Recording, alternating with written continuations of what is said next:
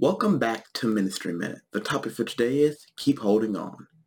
Mark 9.23 says, Jesus said unto him, If thou canst believe, all things are possible to him that believeth.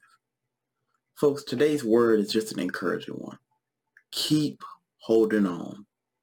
No matter what you're looking for from the Lord, keep the faith.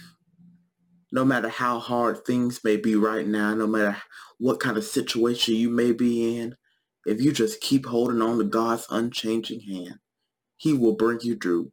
Whatever your trial is, whatever your storm is, God can and will bring you through. It's just a test in your faith. Just keep holding on. Don't let the enemy distract you. Don't let the enemy discourage you. Keep holding on to God and he will bring you through every trial, every situation, and every test. No matter what may come your way, if you could just hold on to Jesus, trouble is not going to last always. Keep the faith, folks, and keep holding on.